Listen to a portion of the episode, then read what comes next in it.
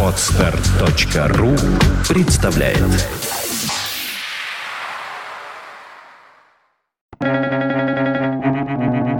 Свободное радио Компьюлента Не имеет значения, холодная вода или не очень, если вам все равно нужно перебраться на другую сторону реки. Пьер Тейяр де Шарден.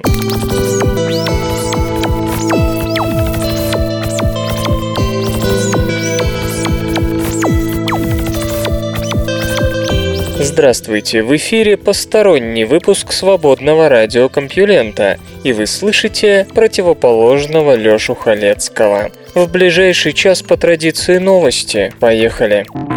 Наука и техника. Космонавтика вступила в новую эру.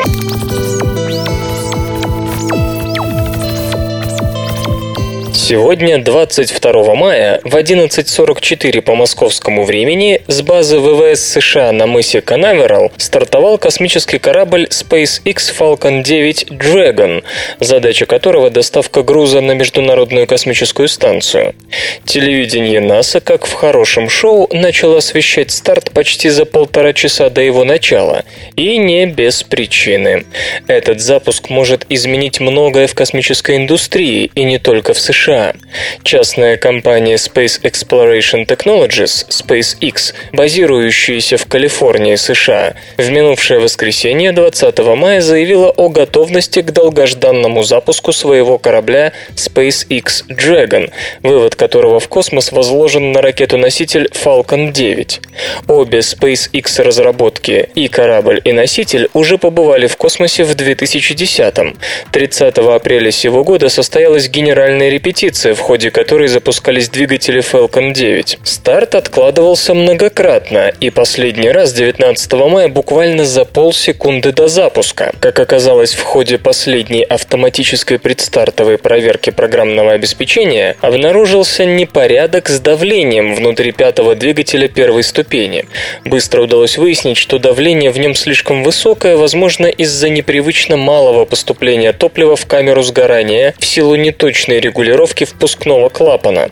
Правда, окончательного официального заявления о причинах превышения давления пока не было. Момент для старта 20 мая был пропущен, ведь для полета к Международной космической станции у Dragon есть только одно окно в сутки. Сегодняшний демонстрационный запуск второй по программе коммерческой орбитальной транспортировки, которая должна доказать способность частных космических компаний строить и эксплуатировать космические корабли, способные осуществлять регулярное грузовое снабжение на орбите. В отличие от большинства нынешних решений, SpaceX Dragon имеет моноблочную многоразовую конструкцию. На Землю должна возвращаться не только спускаемая капсула, но и двигатели, аккумуляторы и даже нижний слой теплозащитной оболочки, которые также предполагаются к многократному использованию. Высота капсулы 2,9 метра, ширина 3 метра 60 сантиметров, Общий вес 4200 килограммов. В этом весьма небольшом объеме предполагается разместить 7 человек в будущей пилотируемой версии, а масса, выводимая на орбиту, будет достигать 6000 килограммов. Стоит командно-аппаратная капсула 400 миллионов долларов. НАСА пока не намерена осуществлять самостоятельную стыковку SpaceX Dragon с Международной космической станцией. Нынешний полезный груз весом в 542 килограмма будет передан передан после стыковки при помощи манипулятора Canadarm2, точно так же, как это делается с японским грузовиком HTV.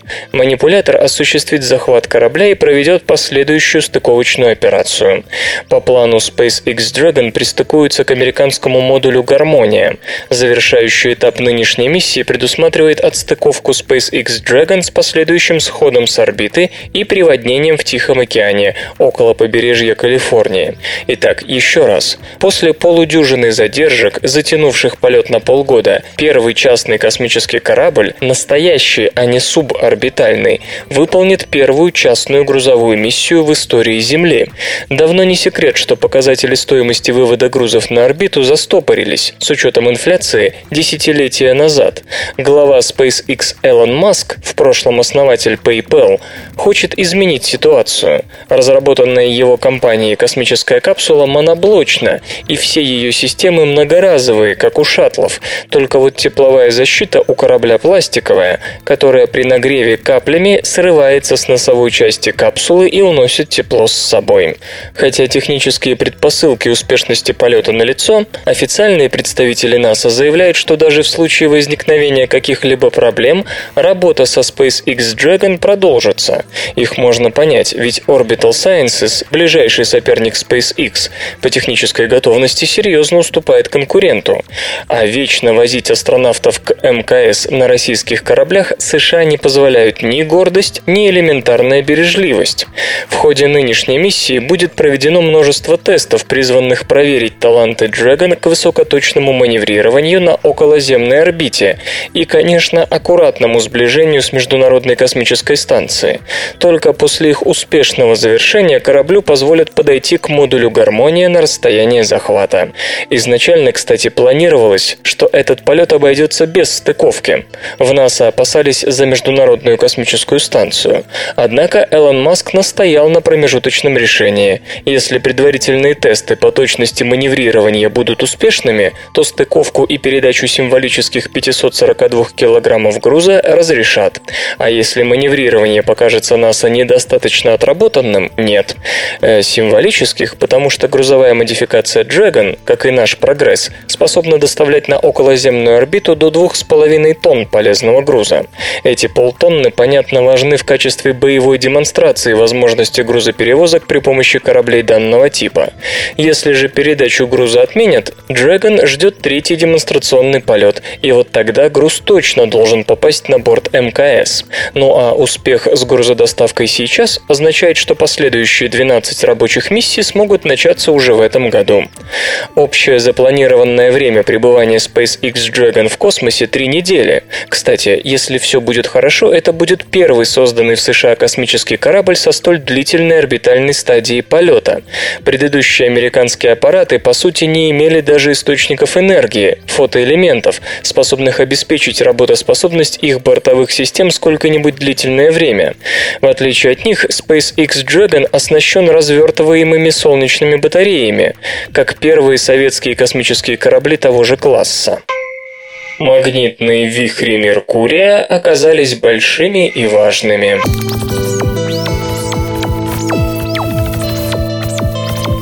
К списку космических ужасов можете смело добавлять гигантские магнитные вихри. Огромные завитки на краю магнитосферы Меркурия, там, где магнитное поле планеты встречает заряженные частицы солнечного ветра, приводят к тому, что на планету обрушиваются дополнительные потоки солнечной плазмы. Волны Кельвина Гельмгольца возникают на границе двух жидкостей, например, двух воздушных масс в атмосфере Земли. С поверхности нашей планеты они выглядят странными волнообразными облаками. Эти волны могут также образовываться в магнитосфере некоторых планет, и, как показал американский космический аппарат Messenger, не миновали они и Меркурий. Новое изучение данных зонда показало, что волны в действительности больше, чем считалось. Они превосходят земные аналоги в 2-3 раза и возникают в 10-30 раз чаще. Messenger обнаружил также связь между солнечной плазмой в магнитосфере Меркурия с волнами Кельвина Гельмгольца.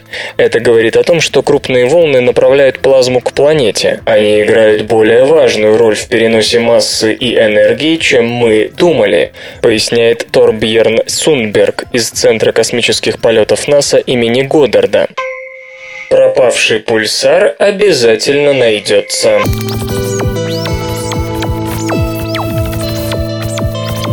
1600 световых годах от нас, в созвездии Корма, находится радиопульсар J0737-3039b.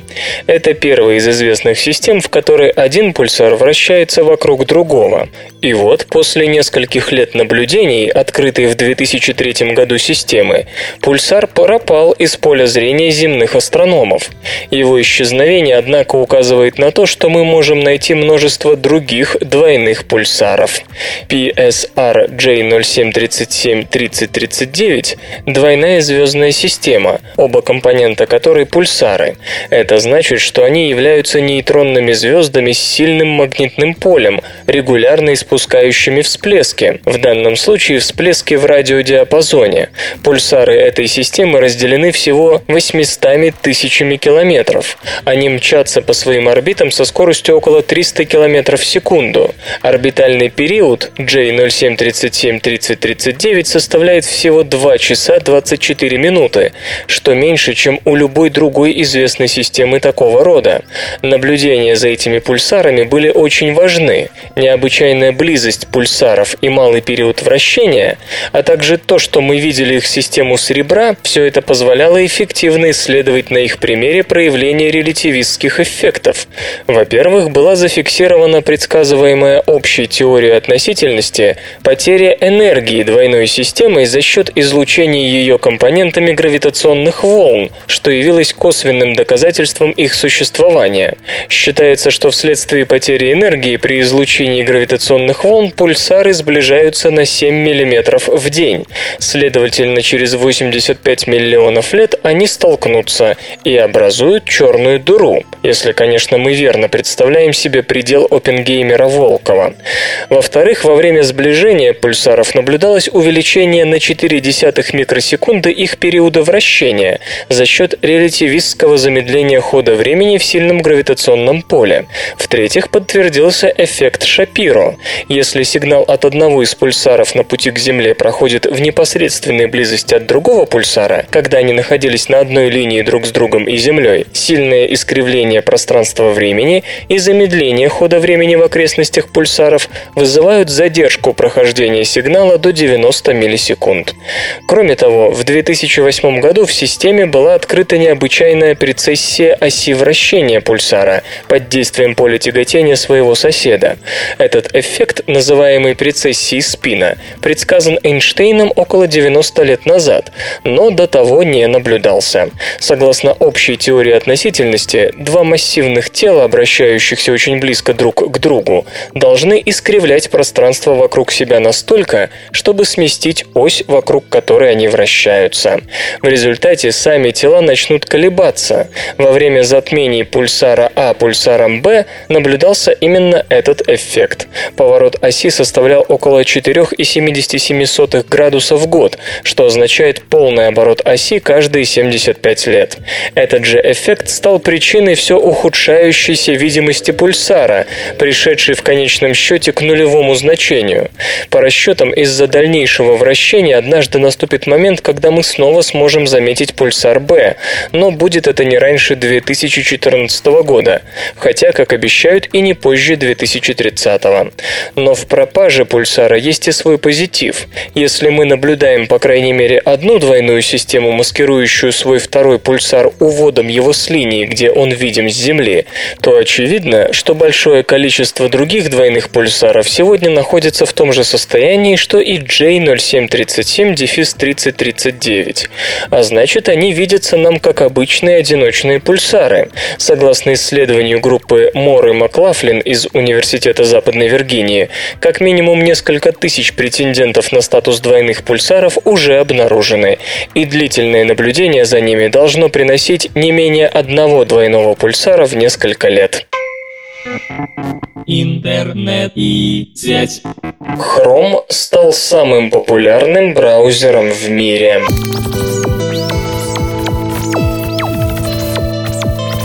По данным компании StatCounter, Internet Explorer уступил лидирующую позицию на мировом рынке браузеру Chrome. Ранее Chrome ненадолго становился самым популярным веб-обозревателем среди пользователей персональных компьютеров. Теперь, как отмечается, браузеру удалось сохранить за собой лидерство в течение нескольких дней подряд. На прошлой неделе доля Chrome в мировом масштабе колебалась на отметке 31,9%, а Internet Explorer 31,5%. На момент написания заметки обозреватель разработки Google занимал 33,1% рынка против 30,2% у браузера компании Microsoft. В России Chrome довольно давно остается самым распространенным приложением для навигации в интернете. По состоянию на 22 мая 2012 года он удерживал около 27% рынка. Далее в рейтинге наиболее популярных браузеров следуют Firefox, Internet Explorer, Opera и Safari. Экспериментальная соцсеть Microsoft Social открыта для всех желающих.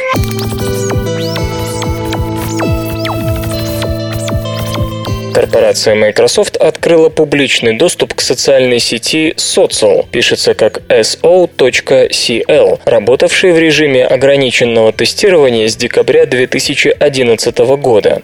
Social – это экспериментальный сервис для студентов, объединяющий элементы поиска и социальных служб. Сеть предназначена прежде всего для обмена информацией, публикации медиаконтента и организации видеовстреч. В Social можно размещать видеоматериалы, фотографии, фотографии, текстовые сообщения и прочее. Предусмотрены функции поиска пользователей по различным критериям, в частности по интересам. Получить доступ к социал можно при помощи учетной записи Facebook или Windows Live. В Microsoft подчеркивают, что сервис не позиционируется как альтернатива существующим социальным сетям и традиционным поисковикам. Сеть создавалась сотрудниками исследовательской лаборатории Microsoft Research Fuse Labs при поддержке Вашингтонского Сиракузского и Нью-Йоркского университетов, все США. Для Microsoft проект Social является средством сбора статистики и других полезных данных об инструментах социального поиска. Эти забавные ученые когда Эйнштейн был в Праге, окна института, в котором он работал, выходили на прекрасный парк при психиатрической больнице. Эйнштейн часто наблюдал за гуляющими больными, одни из которых задумчиво бродили по тропинкам, а другие собирались в группы и о чем-то ожесточенно спорили. Все это напоминало Эйнштейну поведение физиков, и однажды он сказал одному из коллег, указывая в окно, «Посмотрите, вот безумцы, мысли которых не заняты квантовой теорией». Наука и техника. В Мегидо найден редкий клад драгоценностей.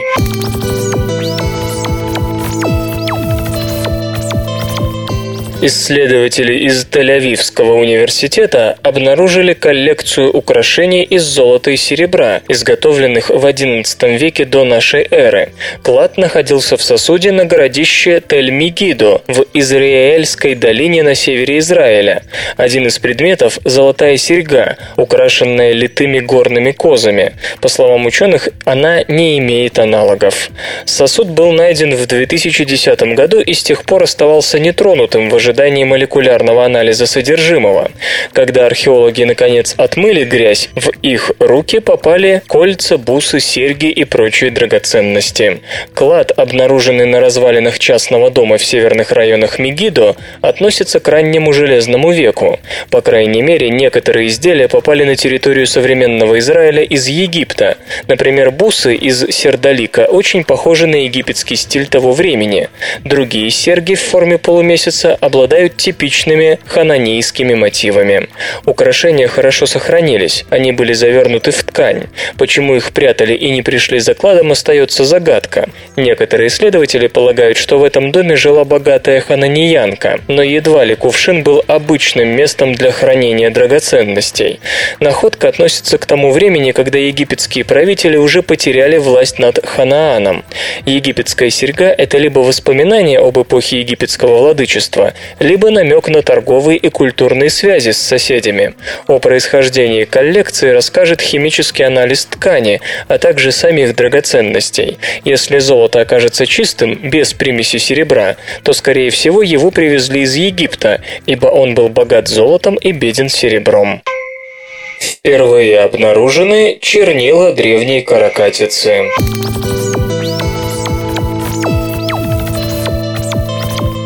Породах возрастом 162 миллиона лет на юге Великобритании, в 40 километрах к востоку от Бристоля, обнаружены два окаменевших чернильных мешка древних головоногих, в одном из которых, что самое интересное, осталось немного пигмента. Анализ 30-миллиметрового образца, проведенный с помощью сканирующего электронного микроскопа, показал маленькие, почти сферические образования, аналогичные по размеру частицам чернил современной каракати каракатицы Sepia officinalis, распространенной в Балтийском, Северном и Средиземном морях. Но это физическое сходство еще ничего не доказывает, поскольку пигмент в процессе окаменелости мог быть замещен другими элементами. Поэтому исследователи провели ряд химических анализов, в том числе поместили образец в жидкость, растворяющую меланин. В данном случае в результате реакции образовались два соединения, существующие только в эумеланине – коричнево-черном пигменте, которым пользуются современные головоногие. Выходит, в этом данная группа животных нисколько не изменилась со времен юрского периода. Вот насколько это замечательный способ защиты. Следует отметить, что меланин – наиболее часто сохраняющийся органический материал, но изучать его чрезвычайно сложно. С помощью микроскопа строение частиц не разглядишь, ибо они просто поглощают свет, а при химическом анализе меланин неизбежно разрушается. Озеро Чеко, возможно, является кратером Тунгусского метеорита.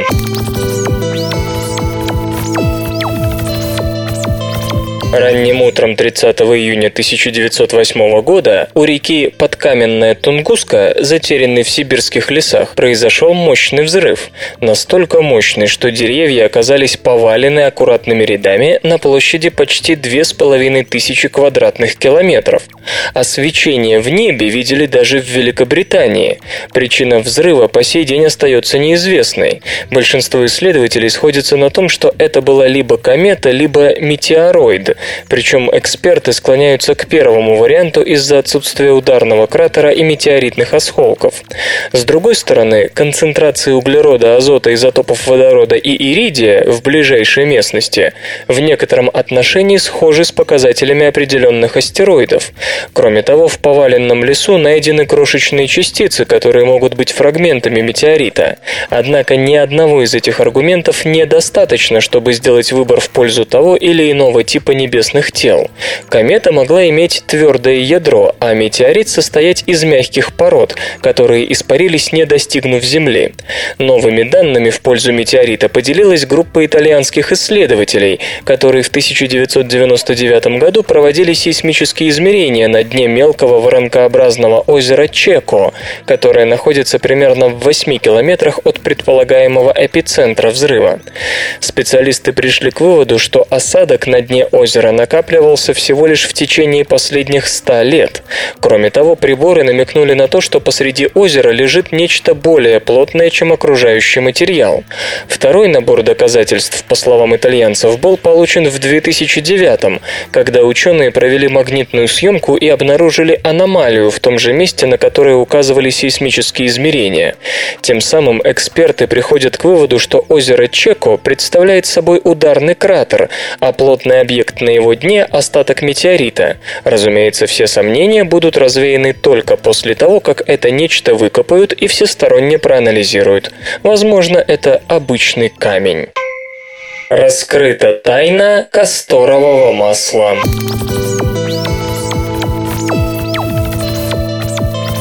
Касторовое масло пользуется не самой доброй репутацией среди людей, которым посчастливилось насильно познакомиться с этим продуктом в детстве.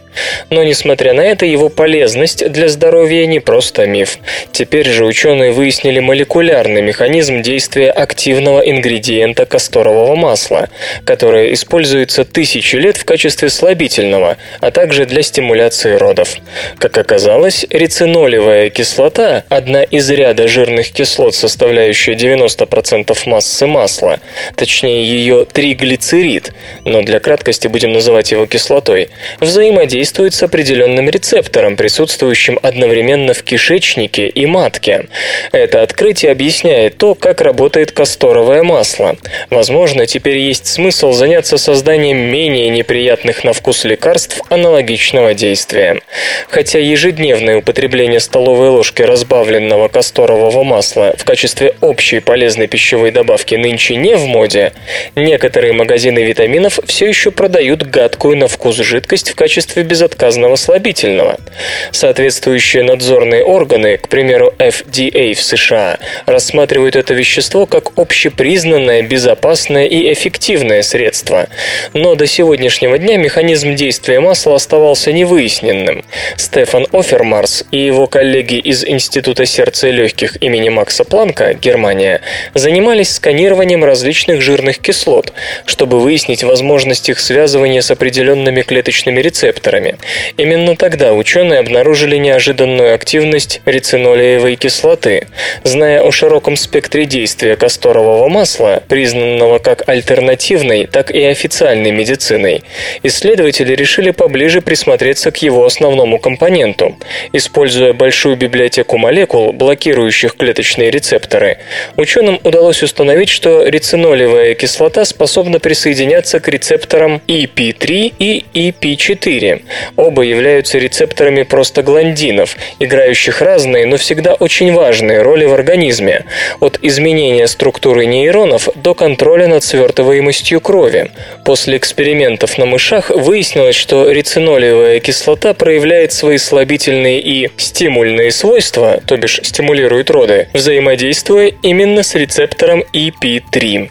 Так, при приеме внутрь касторового масла рецинолиевая кислота защелкивается на молекуле EP3 на поверхности клеток гладкой мышцы стенок тонкого кишечника, заставляя его сокращаться, что и объясняет слабительный эффект продукта.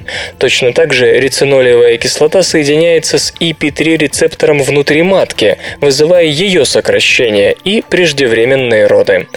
Остается, правда, невыясненным механизм или сигнальный путь, посредством которого рецептор вызывает сокращение мышц. Однако это не должно помешать разработке лекарств, аналогичных по своему действию рецинолиевой кислоте, но без ее тошнотворного побочного эффекта от приема внутрь. А пока этого не случилось, не лишним будет взять себе за правило ежедневно принимать по ложке касторового масла с ложкой сахара или с щепоткой соли для вкуса. Ведь официальная медицина даже и не пыталась опровергать полезность данного вещества для улучшения кожи лица, снятия болей и лечения инфекций. Музычный перапынок. Сегодня в эфире свободного радиокомпьюлента группа Terra Nova, а получать эстетическое удовольствие мы будем от песни «Королеве клуба». Ритмы падают ровно, бьют легко Это наши с тобой стучатся Призраки минувших лучших. Всех друзей как-то манишь тонко и уводишь долой Я останусь на месте, найду себе новых и вновь.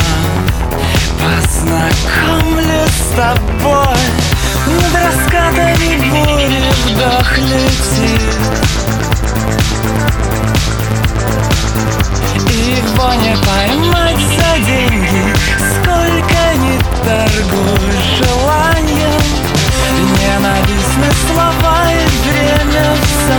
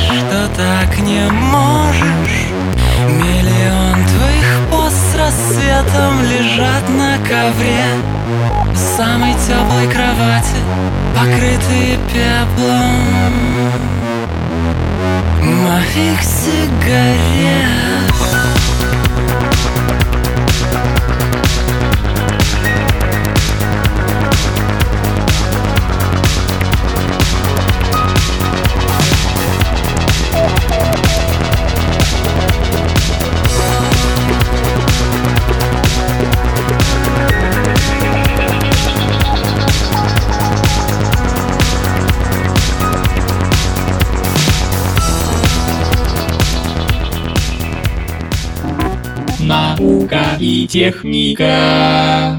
Как вызвать озарение?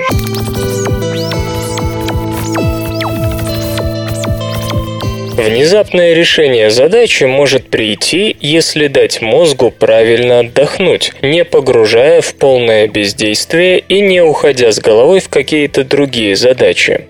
Каждый наверняка слышал анекдот про Архимеда, который залез в ванну и воскликнул «Эврика».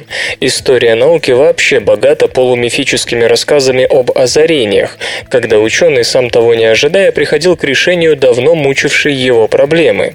Психологи из Калифорнийского университета в Санта-Барбаре попробовали узнать, нельзя ли простимулировать такое состояние психики и подтолкнуть человека к озарению.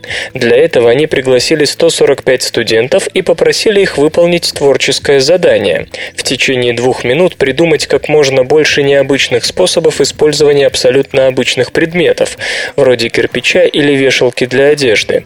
После двух минут раздумий некоторым из участников эксперимента предлагали предлагали сделать перерыв, но этот перерыв они проводили по-разному. Одни просто отдыхали, другие переключались на другие задания, которые требовали от них всего внимания без остатка. Третьи должны были провести несколько минут, думая о том о сём, но ни о чем слишком напряженно. Наконец, четвертые были лишены отдыха и продолжали трудиться над задачей. После перерыва испытуемые должны были продолжить работу над старым заданием, и плюс к тому они получали новые незнакомое задание. Оказалось, что те, кто провел перерыв в посторонней умственной активности, но при этом не слишком напрягались, выполнили творческую работу на 42% эффективнее и быстрее остальных. Правда, был один нюанс. Эффективность повышалась только при выполнении уже знакомого задания. Если отдохнувшим студентам предлагали нечто новое, то никакого отличия в скорости и креативности не было. То есть мозг должен быть знаком с проблемой, чтобы отдых оказал положительное влияние. Ну и, разумеется, главный результат здесь в том, что подчеркивается разница между разными вариантами умственного отдыха, которые могли бы подтолкнуть к внезапному озарению. Из исторических анекдотов опять же известно, что ученых озаряло тогда, когда они отвлекались на что-то постороннее. Очевидно, праздное времяпрепровождение тут не в помощь, как и погружение с головой в новую проблему. Лучше всего держаться середины середины, думать о чем-то постороннем, но не тратя на это больших усилий. И если после этого вы вернетесь к основной проблеме, вам с большей долей вероятности удастся ее решить. Авторы утверждают, что их исследование заставит пересмотреть взгляды на феномен рассеивания внимания. По их мнению, это может быть важным эволюционным приобретением человеческого мозга, позволяющим ему решать сложные когнитивные задачи. Стресс вынуждает мужчин к дружбе.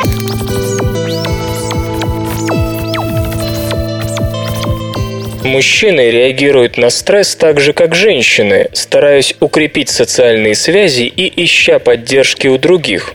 Считается, что реакция на стресс у мужчин и женщин различна. Если женщины в тяжелый момент ищут поддержку в социуме, обращаются за помощью к друзьям, то мужчины, наоборот, ведут себя агрессивно, отвергают чужую помощь и вообще перестают доверять окружающим. Грубо говоря, у мужчин ярче проявляется древнейший механизм реакции на стресс стресс – «дерись или беги». Однако, как показали исследования психологов из Тюрихского университета, такое различие не более чем гендерный стереотип. В эксперименте приняли участие 67 юношей-студентов. Некоторые из них должны были выполнить задания, связанные со стрессом. Например, произнести публичную речь или решить сверхсложную математическую задачу. Другие делали примерно то же самое, но в гораздо более облегченной версии.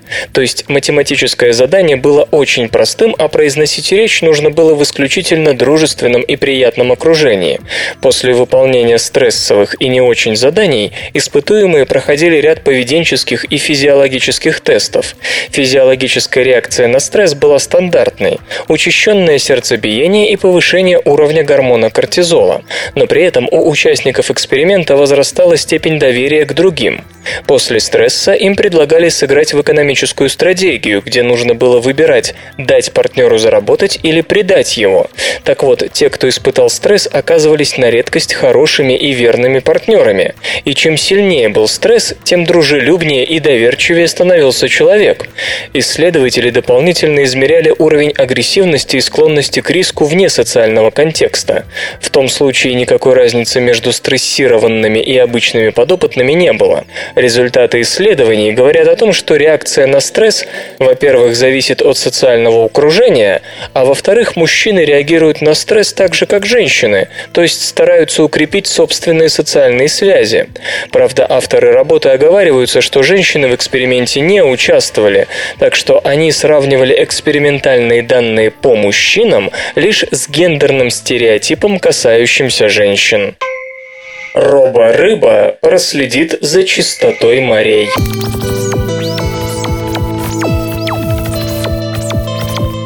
Призванная отслеживать загрязнение большая желтая робо-рыба – детище группы евроученых, работающих по проекту «Шоал». Робо-рыба только что отправилась прямиком из лаборатории в море. Дело было в испанском порту Хихон. К проекту, который частично финансировался ЕС, в качестве экспертов привлекались робототехники и океанологи из Эссекского университета, университета Стратклайд, оба Великобритания, Национального института института Тиндала, Ирландия, и европейской компании Tails, специализирующейся на электронике для ВПК.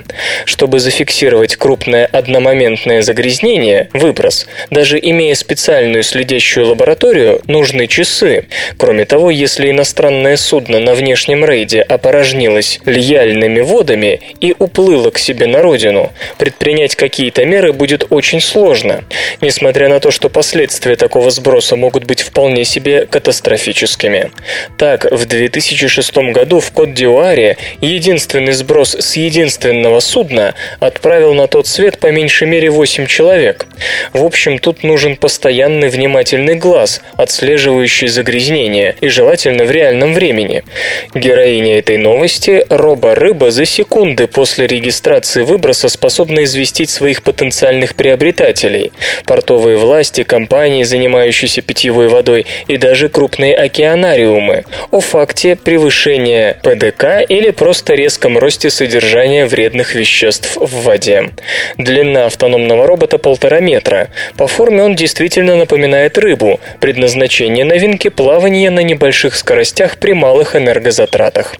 Сейчас прорабатывается вариант использования этого труженика моря для очистки от нефтяных пятен. Кроме того, робо-рыба может обеспечивать проведение подводной разведки в портах или же быть приспособлена для выполнения поисково-спасательных операций в открытом море. Роботы этого типа с самого начала ориентированы на применение в группах, а потому заточены под координацию совместных действий и передачу информации на береговую станцию со значительного удаления от берега до 1 километра, с глубин до 30 метров. Химические сенсоры, имеющиеся у рыбы, позволяют ей проводить анализ воды situ в реальном времени, вместо того, чтобы собирать собирать образцы и затем доставлять их в лабораторию. Это отмечает Люк Спеллер, ведущий ученый проекта из консалтинговой компании BMT Group. Помимо прочего, робот снабжен системой автоматического учета и избежания препятствий, включая быстро движущиеся корабли и лодки в порту.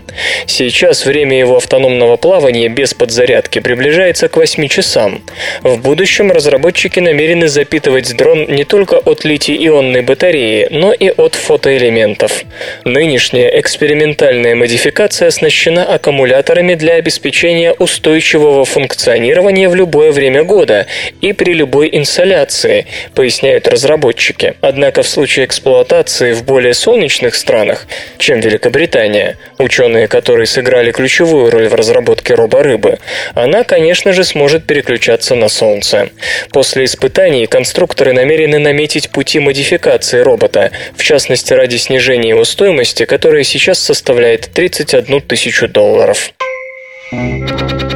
Железо и гаджеты. ARM рассчитывает занять пятую часть рынка процессоров для ноутбуков.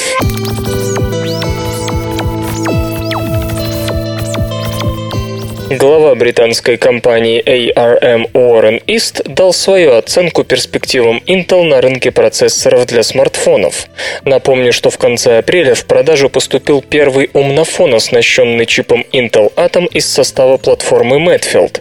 Android-аппарат Zolo X900 с 4-дюймовым сенсорным дисплеем показывает весьма хорошие результаты в тестах производительности. В ближайшие пять лет Intel рассчитывает занять значительную часть многомиллиардной отрасли коммуникаторов.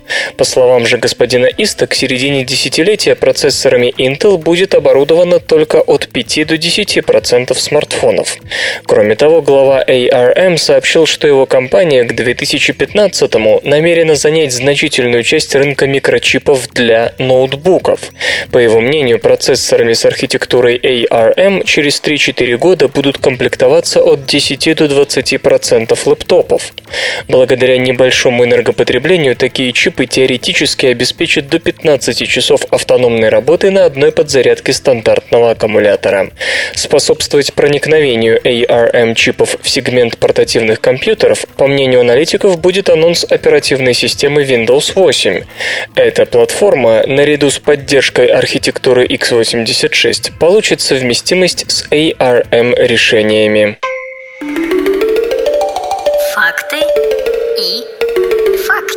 Знаете ли вы, что первые спички появились в 30-х годах 19 столетия в Англии? Спичка представляла собой трубочку из бумаги, на конец которой наносилась смесь хлористого калия с сахаром, а рядом помещался крохотный стеклянный пузырек с серной кислотой. Когда пузырек разбивали, кислота, попадая на смесь, вызывала вспышку. Наука и техника. Бензиновый двигатель может превзойти по эффективности дизель.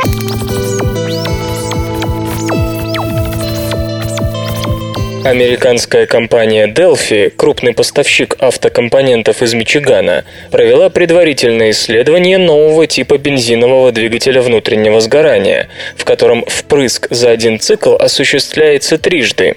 Тепловой КПД нового двигателя оказался выше, чем у дизеля. Дизель сегодняшних легковых автомобилей имеет КПД в 40-45%. Бензиновым двигателям, КПД которых не превышает 30-35%, трудно с ним соревноваться соревноваться. Правда, дизелю все же сложнее удовлетворять требованиям по выбросам окислов азота и сажи.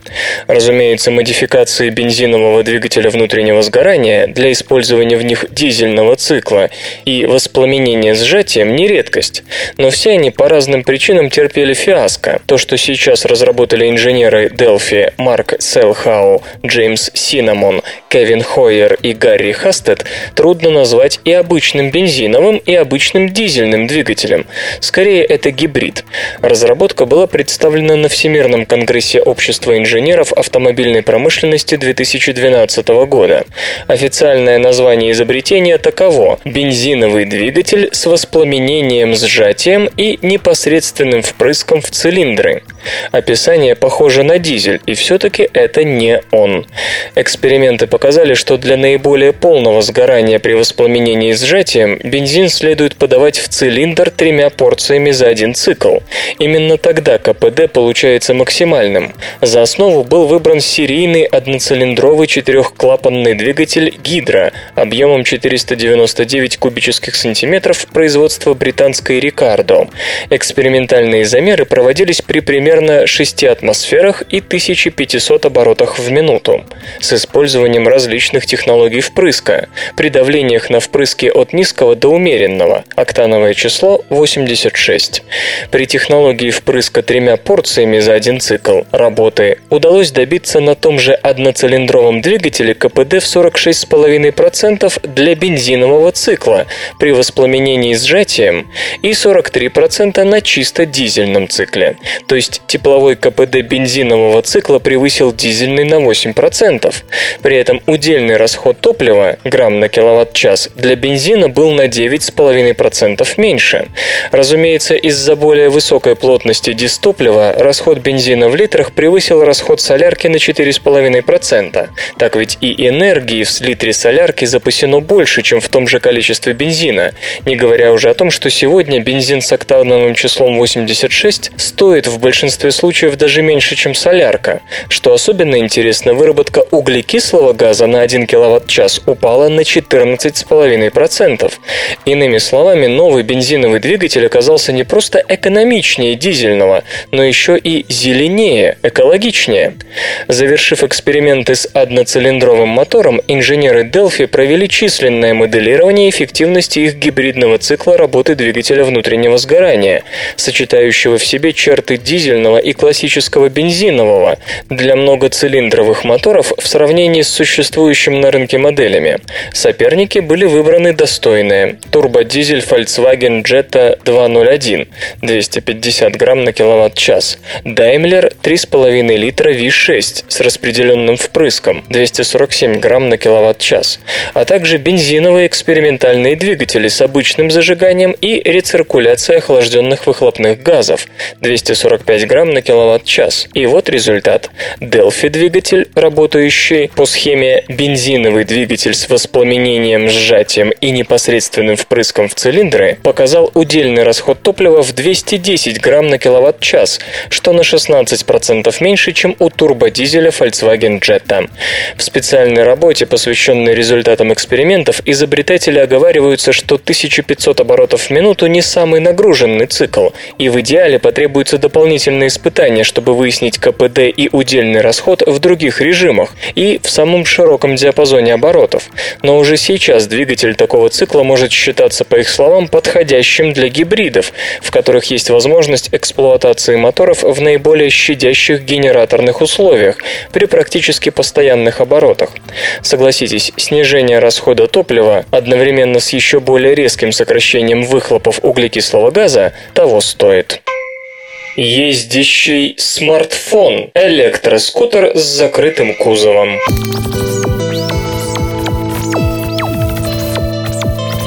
Калифорнийская компания Lead Motors разрабатывает своеобразный электроскутер C1 за глубокую интегрированность, в том числе по беспроводным протоколам связи со смартфонами и гаджетами, называемый ею ездящим смартфоном. Новое транспортное средство обещает объединить преимущества мотоцикла и электромобиля, при этом постаравшись не позаимствовать от них врожденных недостатков. Любой мотоциклист скажет вам, что мотоциклы имеют массу преимуществ. Они могут ускоряться до сотни за то же время, что и суперкар, и при этом тратить всего 3 литра топлива на 100 километров, что недоступно и гибриду. У них меньше радиус поворота. Их можно запарковать там, где нельзя оставить автомобиль. Москвы это, конечно, не касается. Здешние автомобилисты припарковались уже везде, да так плотно, что мотоцикл не втиснуть. Меньше пассажирских мест? В 80% случаев километров по статистике в автомобиле едут 1-2 человека. Любой не мотоциклист скажет вам, что обычный дождик при 119 мотоциклетных километрах в час покажется вам градом. Мотоцикл плохо ездит по снегу, и даже если бы зимой не было снега, то минус 20 на тех же 119 километрах в час на мотоцикле ощущаются совсем иначе, чем в салоне автомобиля. Наконец, на мотоцикле на перекрестке вы ничем не защищены от подъезжающего сзади Рыдвана 1989 года выпуска, износившего тормоза до полного их отсутствия еще в прошлом тысячелетии. Поэтому C1 пытается сочетать в себе лучшие особенности мотоцикла и авто. Насколько удачно? Перед нами гироскопически стабилизируемый электроскутер с внешним кузовом весьма малых размеров, с максимальной скоростью равной 193 км в час, с запасом хода на одной зарядке от 241 до 354 км, в зависимости от модификаций, различающихся емкостью и весом аккумуляторов. Оба его мотор-колеса оснащены электродвигателями, по крайней мере один из которых обещан типа Remy HVH. Время зарядки батареи C1 в США составляет 4 часа для модели с меньшим аккумулятором, емкостью в 6 кВт-час на 241 км пробега, и 6 часов для версии с батареей на 10 кВт в час, 354 км пробега. В странах с 220 вольт время зарядки будет вдвое ниже, что немаловажно, потому что у Lead Motors уже есть предзаказы из Европы. Зачем нужна гироскопическая стабилизация? Кузов исключает возможность уравновесить двухколесное транспортное средство, стоящее на перекрестке ногой, а оси 1 может оставаться в вертикальном положении всегда, даже стоя на месте, даже после аварии, даже находясь на скользкой или заснеженной поверхности. Его удержит гироскоп. Кроме того, гироскоп задействован в системе рекуперативного торможения. Вместо накопления энергии, собираемой при рекуперативном торможении в аккумуляторе электроскутера, эта энергия будет направляться на два маховика, которые расположены под сиденьями водителя и пассажира, близко к полу для снижения центра тяжести. Суммарный момент обоих маховиков равен 1763 ньютон-метр, что по мысли создателей достаточно для сохранения вертикального положения даже в довольно крутых поворотах. При этом поворот будет осуществляться наклоном, как и в обычном мотоцикле. Обещается устойчивость на снегу, возможно на калифорнийском, ибо шины прототипа не выглядят слишком профилированными, а также на грязи и даже при мощном боковом ударе, что в купе с кузовом и ремнем безопасности должно существенно повысить выживаемость электромотоциклиста. Что ж, посмотрим. Тем более, что на рынок с этой новинкой Elite Motors обещает выйти уже к 2014 году. Стоить разработка будет от 12 тысяч до 16 тысяч долларов, в зависимости от емкости аккумуляторов. Безопасны ли квантовые точки?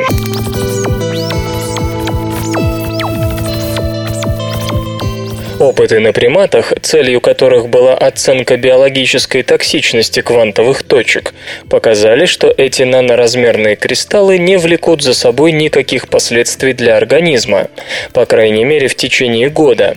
Исследователи верят, что полученный положительный результат порадует тех врачей и ученых, которые используют новейшие методы наномедицины для лечения онкозаболеваний. Но можно ли на этом поставить точку? Ну, не квантовую, обычную.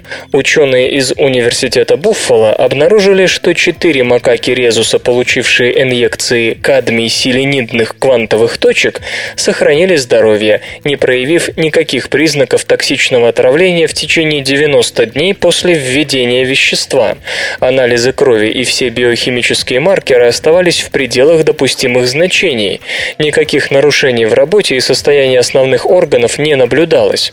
Животные не теряли в весе. Две обезьяны, оставленные для наблюдения в течение года, также не показали признаков болезненного состояния. Квантовые точки – это крошечные наноразмерные люминесцирующие кристаллы, светящиеся разными цветами в зависимости от своего размера. В последнее время этот тип наноматериалов приобретает все большую популярность в медицине, где квантовые точки используются, например, в лечении онкологических заболеваний или в специализированных диагностических тестах. Селенит кадмия один из наиболее изученных объектов такого рода, причем не только как потенциальный медицинский препарат, но и как компонент солнечных батарей, грядущих квантовых компьютеров, люминесцентных диодов и тому подобного. И все-таки ученые предупреждают, что дополнительные и более продолжительные исследования должны быть проведены, прежде чем мы окончательно поверим в отсутствие токсичности кадмия в составе нанокристаллов. Дело в том, что это первое и единственное испытание токсичности квантовых точек на приматах. Ранее были только мыши, но в случае с токсичностью это не показатель.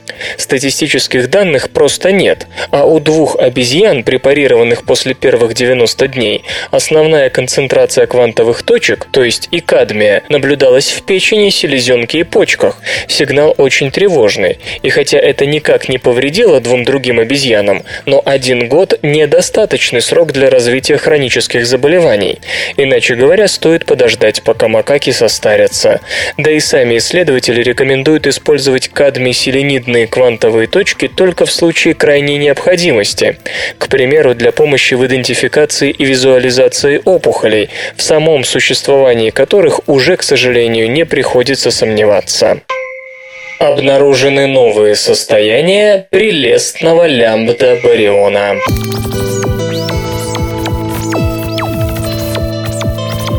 Коллаборация LHCb, которая проводит эксперименты на Большом адронном коллайдере, сообщила о регистрации двух новых возбужденных состояний прелестного лямбда-бариона. Существование этих возбужденных состояний было давно предсказано кварковой моделью, которая используется для классификации адронов, элементарных частиц, участвующих в сильных ядерных взаимодействиях. Согласно ей, адроны подразделяются на мезоны, к примеру, пионы и каоны, состоящие из кварк-антикварковых пар, и барионы, протоны-нейтроны, образованные тремя кварками. Нейтрон, скажем, считается связанным состоянием одного верхнего и пары нижних кварков. Если один из последних заменить более тяжелым странным кварком, мы получим нейтральную лямбда-частицу, а замена нижнего кварка на очарованный или прелестный даст положительно очарованную лямбда-частицу и уже упоминавшуюся не нейтральную прелестную лямбда-частицу. Поскольку теоретическое описание искомых состояний прелестного лямбда-бариона физики заставили ранее, разработать методику их обнаружения было несложно. Сначала отбирались возможные случаи наблюдения частиц положительной очарованной лямбда-частицы распадающихся на протон, отрицательно заряженный каон и положительный пион. Затем экспериментаторы выделяли события, отвечающие гипотезе о распаде прелестного лямбда-бариона на положительную очарованную лямбда-частицу, отмеченные на предыдущем шаге, и отрицательные пионы. В отдельных случаях нейтральные прелестные лямбда-барионы появлялись вместе с парами положительных и отрицательных пионов, что считалось признаком разбада возбужденных состояний состояний прелестного лямбда бариона. Рассмотрев данные по приблизительно 6 на 10 в 13 степени протон-протонным столкновениям на коллайдере, собранные в 2011 году, участники коллаборации выделили около 16 случаев распада одного возбужденного состояния и примерно 50 распадов второго состояния. Сомневаться в том, что детектор LHCb действительно зарегистрировал распады прелестного нейтрального лямбда бариона, миллиона не приходится. Значимость сигналов составила 4,9 и 10,1 стандартного отклонения. Остается напомнить, что предыдущее сообщение об открытии на Большом адронном коллайдере нового состояния бариона, содержащего прелестный кварк, пришло меньше месяца назад. Тогда речь шла о прелестной кси-частице и состоянии с массой в приблизительно 5945 мегаэлектрон-вольт. Железо и, гаджеты. Устройства на платформе Tizen появятся во второй половине года.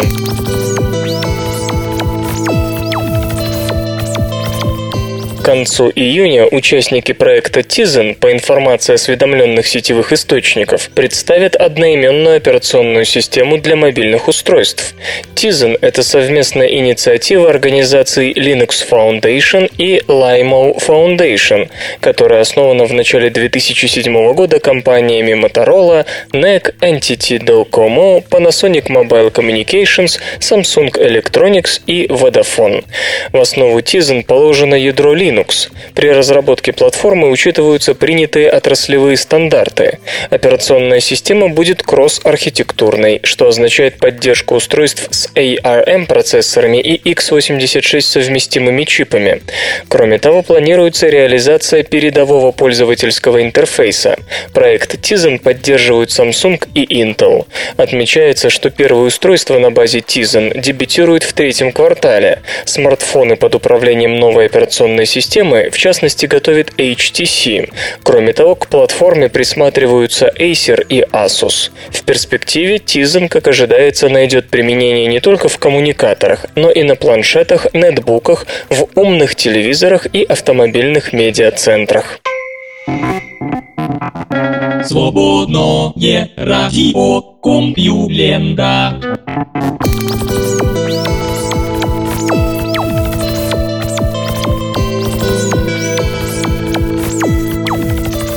Посторонний выпуск СРК подошел к концу. Загляните на сайт компьюлента.ру, там новостей еще больше. Ну а меня, Лешу Халецкого, вы обязательно услышите завтра. Обещаю и держите себя в руках. Свободное радио Компьюлента.